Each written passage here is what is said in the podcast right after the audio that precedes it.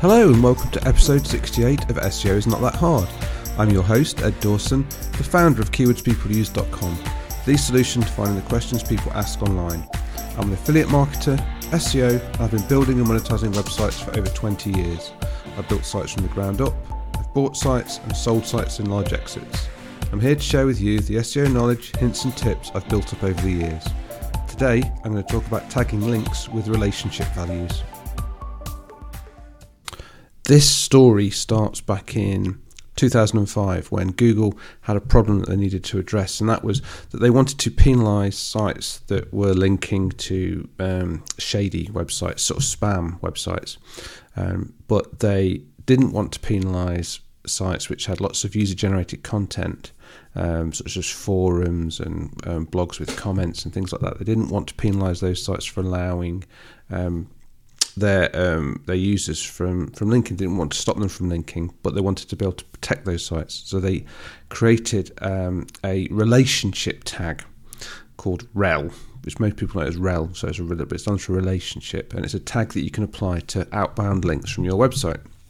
Now they invented um, the no follow attribute, so you could tag a link as no follow, and this would mean that you were essentially disavowing that link. You were saying we do not vouch for this link. We don't want we don't want to pass PageRank through this link. We we're, we're not responsible for the content on this, and we're not endorsing this site.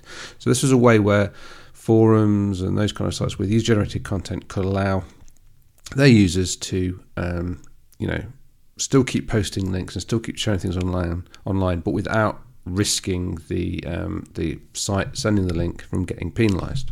In addition, Google also decided at the same time to use this new, new no follow um, tag to say to people if you are selling links, um, sorry, it's whether for sponsored purposes or for affiliate purposes or anything like that, if there's any kind of sort of exchange of value for placing a link, then they also wanted you to use this no follow attribute. So this means that they could remove from the link graph um, any kind of sponsored or paid for links in any kind of way, and also would protect publishers from who were you know from their users linking out to sort of dodgy sites that might cause people the the publishers of those sites problems. So with this no follow attribute, they were basically trying to remove problem links from the link graph. So these links wouldn't pass PageRank anymore. These links wouldn't be followed by um, Googlebot, their crawlers when they're crawling the web. So they, they were essentially these links would be removed for the purposes of ranking. So the effect of this was um, basically that people now started referring to links as either followed or no followed. Some people would say follow or do follow. Now, there is actually no follow or do follow attribute that you put on a link. If you just create a regular link um, as is done in HTML with no rel equals um, attribute to it, then that is essentially a normal followed link. So if, if anyone ever refers to follow or do follow, they just mean a link with no um, rel attribute. Now, this worked really well um, a good portion of time, for many years, in fact, um, and it solved lots of problems for Google. But as time went on, more and more sites started being so incredibly cautious and essentially no following all their external links. And these were big sites, sort of like Wikipedia, the BBC, lots of news websites. Um, and Google sort of started to realize, I think, that they were missing out on big portions of the link graph that might actually be useful to them. So in 2019, they announced some changes and they actually extended the um, attributes that you could put in a uh, against a link. So you didn't now just have no follow. They added two new ones called sponsored, which was for paid and sponsored links. So this is where you could explicitly state that a link was sponsored um, and paid for, and there was some value there. So you're not going to get in any trouble for um, doing this as uh, a link, selling a link, and, and, saying that it's sponsored because that's that's fine. You kind of like putting your hands up, and then Google can decide what to do with it. And the other one was uh, a UGC uh, attribute. So that's where you could um, use it for user generated content. So, say you run a forum and you allowed your forum users to put links in their posts, you would then um, flag all those links as being UGC. So then Google can again look at those links and say, well, the the site itself isn't vouching for these, but the individual users are.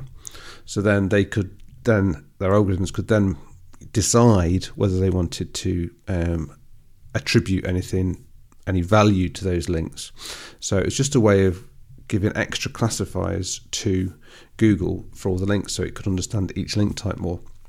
They also changed um, in t- March 2020 how these um, links would now be treated. Because previously if you had a no follow link it wouldn't be used for crawling or indexing and it wouldn't be used for ranking. So essentially google ignored these links um, completely.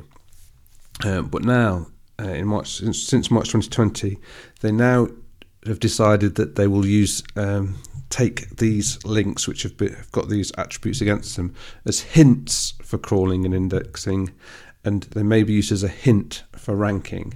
So essentially, what they're saying here is that now they're not necessarily going to completely ignore these links, they may decide to use them. Now, this is quite tricky if you're trying to work out for yourself what the value of a link is, because they're kind of saying that they might actually use a nofollow um, to crawl, they might use it to pass value, PageRank value from one site to another. So it does make it a little more tricky to try and work out the value of links. Now, clearly, a link which is just a followed link, you know, with no attributes against it, is still going to pass value, still going to pass um, PageRank, and you know, and it's that's a great link still. But it means that still some of these other links, sponsored UGC and no follow, might pass some kind of value. Now, I'd suspect sponsored won't pass any value. I think Google will probably treat them as, um, you know, this is a paid for link. There is, so we're not going to attribute any value to these. UGC, they may pass some value, uh, but I think it might depend on the kind of site that that UGC link is from, and also potentially um, who the user is um, on that site. If if they see a user on a site who's got lots of value and providing lots of good um, content, then they may decide that links from certain users on forums might pass value. Now, I, that's just me speculating. I've got no evidence on that, and it may be completely untrue. But I can see with that tag, they could at least, if they wanted to, they could start to do things like that. And then no follow, um, they now, you know, again, the hint this, the hint thing here, they may or may not decide to use anything with that. It's a little bit harder with just with a straight no follow because it's not really they've not been really given any extra clue as to why it's been no followed, because there's still lots of sites that aren't using these new sponsored and UGC attributes. They'll just purely be still using no follow overall. So it's going to be harder for Google to see um, what the kind of relationship for that link being put there is. Now, if you've not heard of the new uh, well, relatively new um, tags like sponsored and UGC, and you've only been using no follow, then don't worry because Google have explicitly stated that while sponsored and UGC would be nice if people use them, they still fine to use no follow in both those cases. So if you've got paid or sponsored links, then it's fine to use no follow for them. Again, same with UGC. It's fine to fine to use no follow with that. Um, and on any sites of mine where we've got say any affiliate links we just no follow them. We've always done that since back probably back far back as 2005 um, but we yeah we no follow those. And we've carried on no following those. We haven't moved those to being sponsored.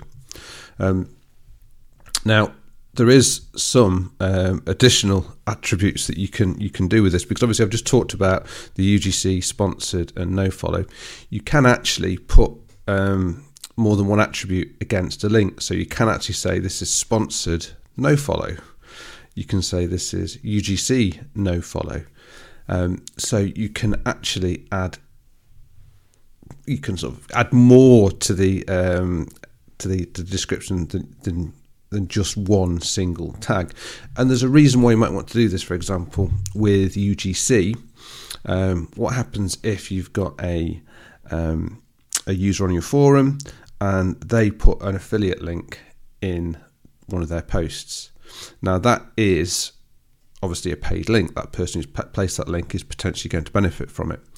So, if you've just got UGC, then Google state that a UGC isn't enough just to, um, prevent a link being um, considered paid. So, you could put UGC no follow.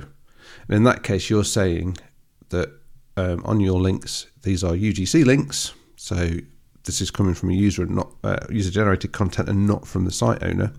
And we also want to no follow it because we don't know what the site they're linking to and what the relationship with the site they're linking to is. So you can actually expand it out, and that would cover you in more than one way um, against any potential penalty or any kind of potential issues with Google. So back to the original question: to follow or not to follow? What should you do with your links? Well, if you're linking genuinely with uh, no payment, nothing in reward to another um, website or another URL on another website, then I would just follow it. And that is, say, for example, you're writing a piece on marketing tools um, and you want to link to a, a, a, tool that you recommend that you use. You've got no relationship, you're not getting paid for it, you just want to give a genuine recommendation because you think it's a good tool, then, you know, have that as a followed link. So you're not going to put any attributes against it at all. Now, say you've been approached by a um, a website and they want you to link to them um, because they want traffic off you. They they want a sponsored link. Um, then I would put a no follow or a sponsored against it. Personally, I'd put a no follow because that's what I've always done. The same with any kind of affiliate link. Put a no follow against it. It's just not worth getting um, any kind of penalty for you know for selling links. Um, you know, you just want to keep it straight as a no follow.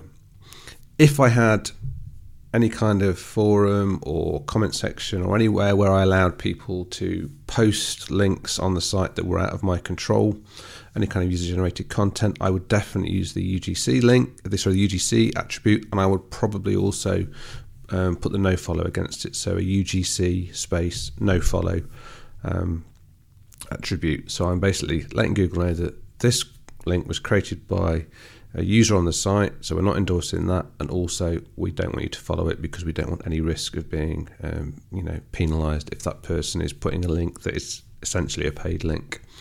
Um, and yeah, and then any other link that you would, if you weren't sure about, just no follow it. But I would I wouldn't no follow all my links like some sites do. Like some sites have editorial, big sites especially have editorial policies where they just no follow all external links. Um, if I was genuinely wanted to recommend a site, as I said at the start, I would definitely not put any attributes against it. So as a followed link and actually pass that um, recommendation and, and that page rank to that site because I think they deserve it. And you know, if, if I'm doing it off my own back with no um, you know, no coercion, no payment, then why not? I think it's a good thing to do. Thanks for being a listener. I really appreciate it. Please subscribe and share because it really helps. SEO is not that hard is brought to you by keywordspeopleuse.com. The solution to find the questions people ask online. See why thousands of people use us every day.